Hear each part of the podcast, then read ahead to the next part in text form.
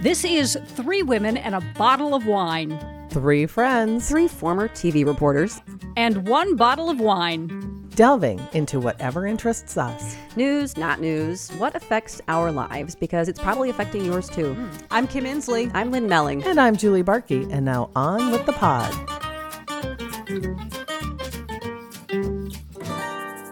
Hello, everybody, and welcome to Three Women and a Bottle of Wine. I'm Kim. And I'm Lynn. And Julie is here in spirit with us tonight. Like many of us these days, she's multitasking, helping out with a school fundraiser as we speak. Just, you know, mom wearing lots of hats. Today, we are welcoming a woman who puts civic thinker at the top of her LinkedIn bio. We're very excited.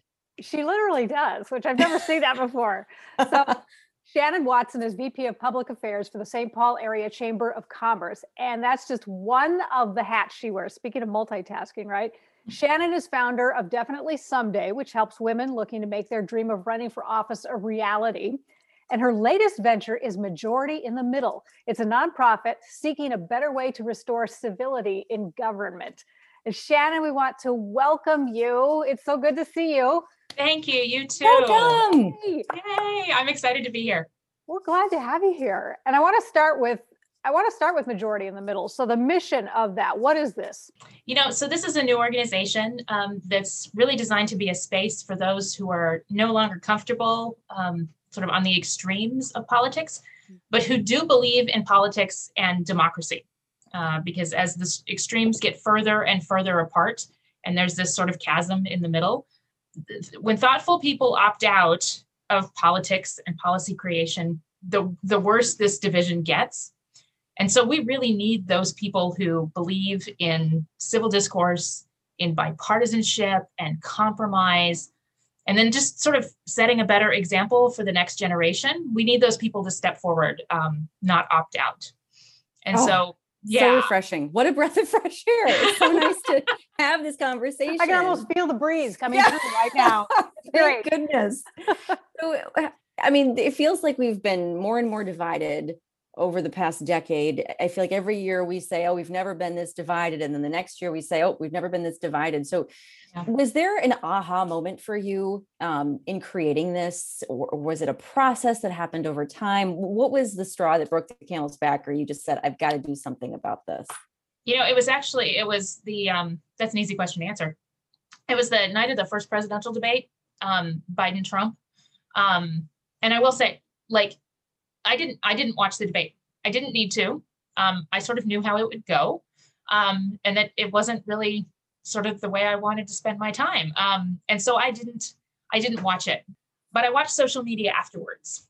And what I saw was people on the right doubling down on how great their candidate was and how awful the the left was. And I saw people on the left doubling down on how great their candidate was and how awful the other guy was.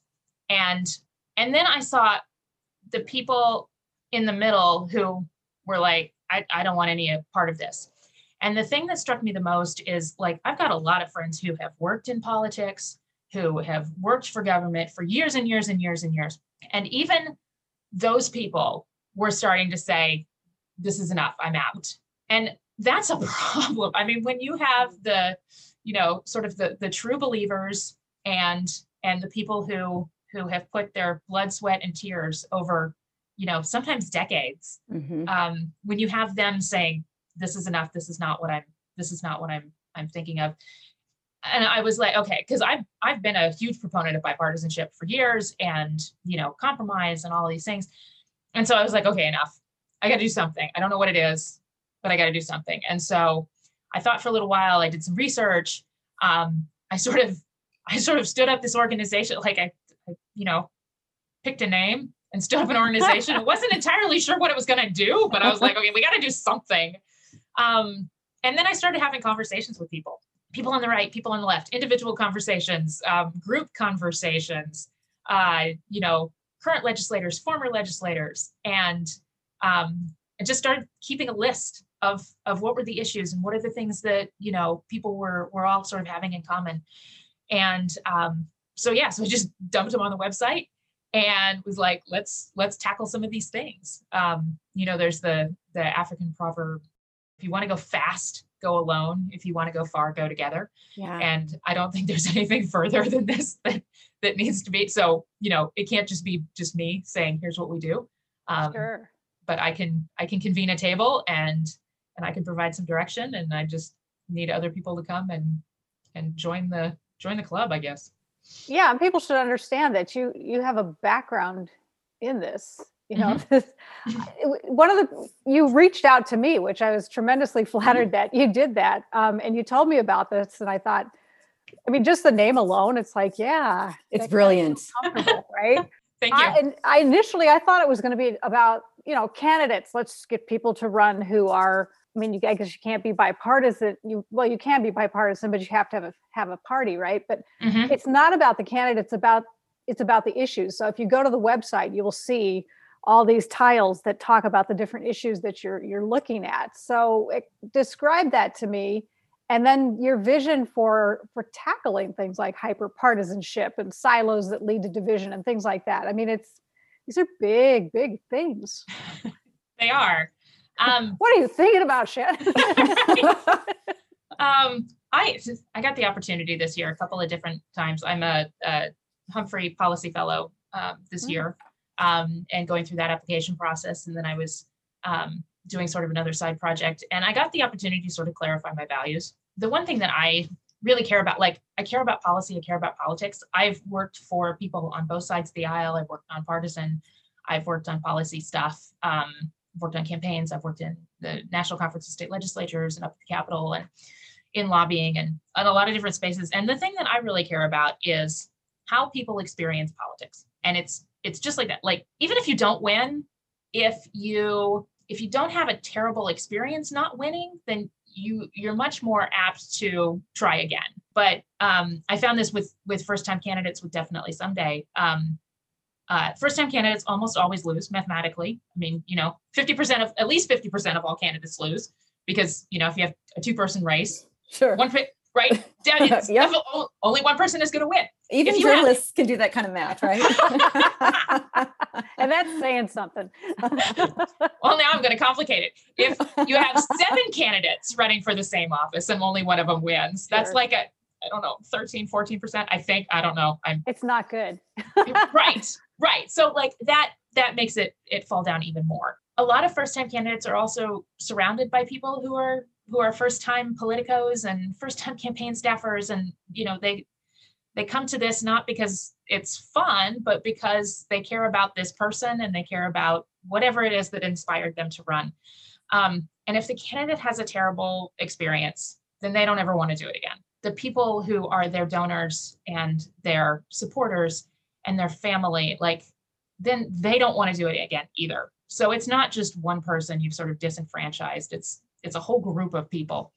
Um, so I'll, I'll be honest, like I sort of thought it was going to be about candidates and races and stuff too. And then I started talking to people and I started really looking down and doing, you know, if then exercise. Well, what about this? Why this? And then, well, why that? And why that? And the thing that I came to figure out was that the structure of our politics and the structure of our legislators, uh, legislatures is what sort of incentivizes this negative behavior and the extremism. Um, in partisan races, uh, the number one thing that stands in the way of compromise is primary challengers. Hmm. It is somebody on the right or the left who is likely to be primaried by somebody who is even further on the right or left. They're not. They're not looking for Mhm. looking at opponents of the opposite party. It's it's the further extreme. So that's really sort of what what stands in the way of of compromise. Um, winner take all systems. Go ahead. Yeah, I mean, it seemed, I'm sorry to jump in, but it just seemed No. hit on something. It seems to be like the whole structure is built upon winning or gaming the system to win. But there's no, nothing built around how are we going to get the work of the people done? And the work of the people then tends never to get done. Right. And and I found over the years, like some people are really good at campaigning and some people are really good at governing. And the people who are good at governing are almost always terrible candidates. yeah. Like mhm. they talk too much about nuance and Yeah. issues. and their hair usually is unkempt and yeah, they're they're not photogenic. not attractive. That's because that's do not have attractive priority. families. You know, they all look like Bernie. Um, you know, not all of them, but you know, yeah. But that's the thing when when you Mhm. have the the the marketed package of what Yeah. uh, what a leader looks like, and what a winner looks like, um, and how they talk and and how they you know pat people on the head and and shake hands and and whatever. And I mean, obviously, like campaigning, it's it's a contest. It's it's my idea is better than your idea. My guy or my girl is better than your girl. You know, those kind of things. Um, but then when you when you set all those people down who have just been fighting against each other, you know, the week before, and then hey, look, it's January third. Okay, get something done. Work together. Mhm. If if the system is not set up to incentivize that, and then the other thing is you talk about majorities, like the the U.S. Senate right now is a brilliant example of how broken the system is when it is a winner take all system. They spent what, two weeks trying to figure out who was going to be in charge because they were at a 50 50 split. Like that shouldn't be hard. Just co chair everything. But like Yeah. from my perspective, just just share. Like yeah, yeah. we teach first graders to share. hmm Members of Congress should learn to share. But that's not how the system is Good set luck up. with It that. is yeah. I know, right? And so it seems though like, and maybe I'm just thinking nostalgically about the past, but it seems like years ago there was more of this diplomacy. I, I lived in Iowa for a number of years, and Mhm. there was great stories about Governor Ray. He was a governor, um, I think, in the late 70s, early 80s, and somebody's going to correct me, so please do. Um, but he famously had a ping pong table in the basement of the state capitol, and when when senators and um, you know Republicans and Democrats rather would be at odds, Mhm. he would have them go down to the basement of the Capitol and they'd play a game of ping pong. And the rule was you couldn't talk about politics. You just had to get to know the other person. And and I, I just love that story so much. I, I I always refer to it whenever we talk about civility and politics. And and do you think that a is something like that ever possible again? or and or b i mean or, or do we have a misconceived notion of what the past used to be i mean has um i mean was it the good old days were they really the good old days and do we have a chance of of rekindling some of that sportsmanship i guess in in politics Well, you touched on the major part. It's the relationships. It's when you know someone as a person, um, it's it's much harder to hate them, even if you disagree with them. Um, it's much harder to lob bombs at them on Twitter. Um, in the good old days, there was no Twitter, uh, which I have a love-hate relationship with Twitter. I love Twitter, but um, as a tool, it it can be used for evil. So I think this this is a this is a really weird thing to say. Ethics rules, um, in some ways, have disin- disincentivized um, spaces where uh, Republicans and Democrats would would gather together and break bread. Hmm. Um, and so they have less and less opportunities to talk to each other outside of committee hearings, where you've got one per one side on one side of the table and the other side on the other side of Hmm, the table. like interesting opposition. Yeah. So like Minnesota's got some really strict campaign finance laws, which is is really good. And like as a lobbyist, because I'm a registered lobbyist in the state state of Minnesota, I cannot give a legislator anything that is worth more than five dollars. So like fancy coffee at Caribou is out. Uh, Just a Which- straight coffee. Right. gas station Right. coffee coffee Americana and and that is all. No cream, no whip, no double pump of vanilla or whatever it is. I'm hoping you don't have a sponsor issue that I have just No, no, called no. out. there. no We'll drink it- coffee of any type. yeah. yes Good. All right. Um, equal opportunity of coffee. So that's that's part of the challenge is that that anytime and you know honestly, if if you- you're not going to change a legislator's mind if you buy them twenty dollars worth of dinner, like Mhm. like that just doesn't happen. Um, but the perception that that lobbyists all walk around with checkbooks in their pockets and it's all a money driven bu- business is not true. Now that being said, you know, I have heard stories from colleagues about the 80s where people are walking around drinking and smoking in the Capitol and and some rambunctious behavior happening that that probably did need to be cleaned up um, to make the legislature a more professional work environment. Um, but at the same time, when when you're not encouraged to to get to know people on the other side Mhm. um, as individuals and one of the things that was so hard when I was talking to some legislators um, back in December, and I heard this from both parties, there were times where somebody would try to reach out to the opposite side and they would be ridiculed in their caucus for doing Hmm. so. Oh, that's like preschool. getting the, so the issues that you want let's say it, it could be education it could be um, making sure everybody has a right to vote. Mhm. We've got redistricting coming up. That's, going to be a big one as well.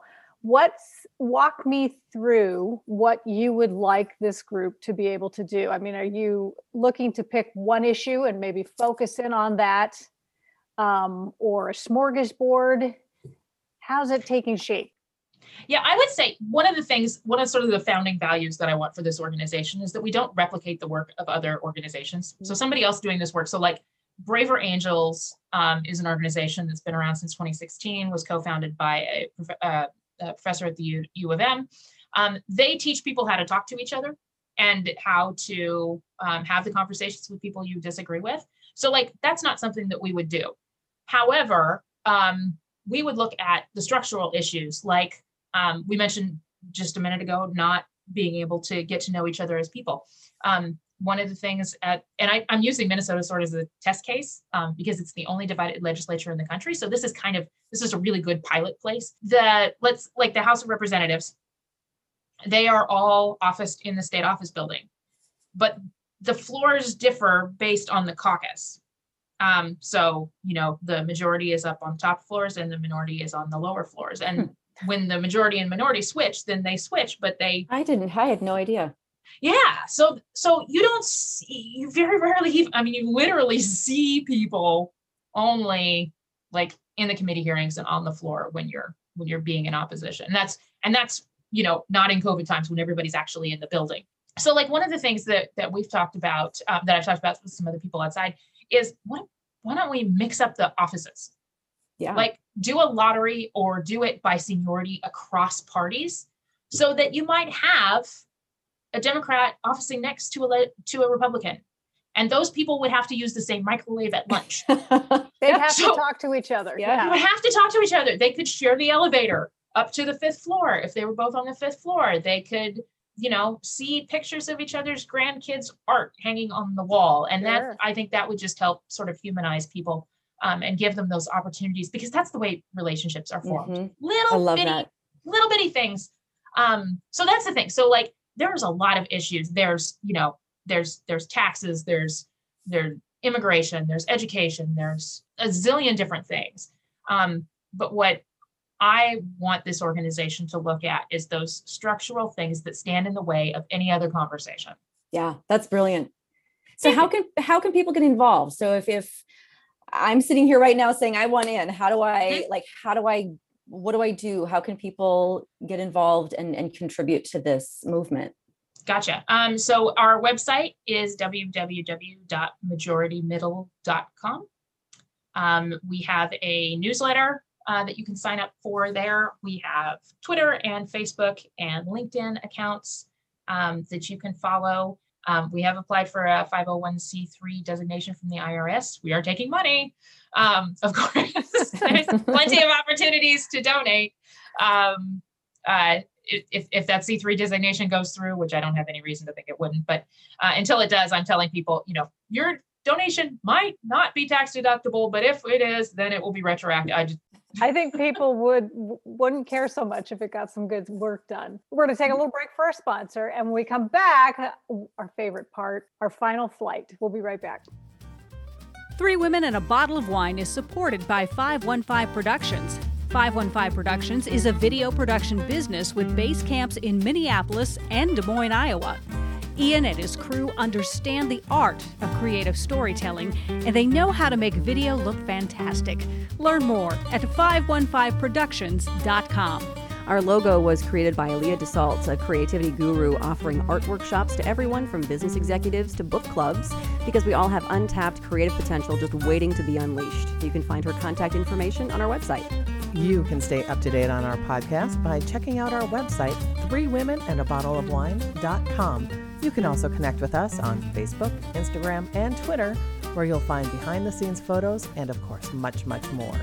Be sure you don't miss an episode. Subscribe to our show on iTunes or wherever you get your podcasts. And we're back, and time to pour another glass for our final flight. These are just some questions we like to toss in to learn a little bit more about our guests, kind of rapid fire. So, first up, voting is a big deal for you. How excited were you for your first election? Not at all. What? when when I when I when I turned 18, um, so I grew up in Kansas. Um, my my dad was a he was when I turned 18, he was the deputy chief of police. Um, and my mom Which is was kind of a bummer when you're a teenager, right? It absolutely was. I've never had a ticket fixed in my life. Um, but uh, he had a particular he had a particular judge that he wanted to win, um, and I wasn't going to go vote, but he was like, "You're 18. Yes, you are. You go over there and you vote." So I had I had to go vote for this one judge, and I think I filled out some other thing, but it was I mean it was a local election, and you know when I was 18, I wasn't I wasn't into politics the way that I thought I was, that I thought I would be. So Look Yeah. at you now. look at me now. Speaking of what you do now, so in, in a previous life, I worked for Mi- Minneapolis. So chambers of commerce, convention bureaus, all that is near and dear to my heart. So you work for the St. Paul Area Chamber of Commerce. So I have to ask you your your favorite thing to do in St. Paul. Oh goodness. Eat my way through all the restaurants. oh, uh, amen. Oh, I I was gonna long to do that again. thing. Yes. That has been the hardest part of COVID for me is not spending all of my paycheck on takeout food, the, the restaurants that I eat at all the time. Like, please don't go under, please don't go under, please don't go under. um you know I, I will i will do as much takeout but um st paul's got so much good food minnesota in general has got so much good food and the the covid i mean not to be a downer but the covid has really sort of shown a light on on how how hard it is to run a restaurant how narrow margins that they operate under i mean if you've got a if you've got a restaurant that's doing 3% profit at Mhm. the end of the year i mean that's that's a super duper success absolutely Yeah, I'm with you. I miss sitting in those restaurants, soaking up that Mhm. ambiance and good Mhm. food. Mm-hmm. Yeah, absolutely. All right, last question. Best Okay. political book and why? Mm. Oh, how do I answer this question and not get politically in trouble? um, I'm looking over my shoulder because I've got I've got a bunch of books here that I've that I are, are my research. Um, you know, Nate Garvis over at um, uh, at Love Uh, Nate. Yeah. Studio One. Yes, um, he's got his Naked Civics book. Um, is is a good one. Um, Naked Civics. Yes, Okay. Yes. Um, Nate was kind of on the forefront um, several years ago of the angertainment. He was one of the first people to call this out, like like the Hmm. problem that um, Hmm. cable news and people shouting at each other. He he he wrote a book about this in like 2010. Um, so I told him he's like 10 years ahead of me. Um, tell me how to fix this, and then I won't have to do any work. Uh, the Leadership Secrets of Colin Powell, which is not necessarily su- a, a, a political book per se, um, but it's that that one's great. The the one I'm the one I sort of carry around like my Bible um, right now is um, uh, Arthur Brooks, Love Your Enemies. Oh, Yeah, that's a, that's a good one. It's a quick read. So yeah, like I mean, You, know, are a wonk. You are a politician. you should see her face, you guys. You can, we're on Zoom and her face just lit up talking about these books. I love it. I am. I love it. I, I unfortunately don't have much of a life outside of work. Um, so luckily I love what I do. Um, and it, it kind of feeds my soul. So Well, I'm going to say the website again is major- the, the group is called Majority in the Middle. The website is majoritymiddle.com. And so you can go there and you can look and see the issues that they're talking about. You can sign up for the newsletter that Shannon was telling you about. Um, and you can volunteer or apply to be part of it and get in on the ground floor of maybe trying to fix a few things, Oh. actually get some stuff done. Yes, I feel optimistic. Just after this last 20 minutes, I feel like there's there's hope for some change going forward. that's awesome. Hope is hope is what you should feel. Thank you so much for being here talking Absolutely. to us Thank today. you, this ladies. was delightful. We should do this again. Yes, in person. That would be awesome. Yes, in St. Paul, in a restaurant. I won't name one because then I'll have to name 10. I know you know some. it's a date. All right. Cheers, everybody. Cheers. Cheers.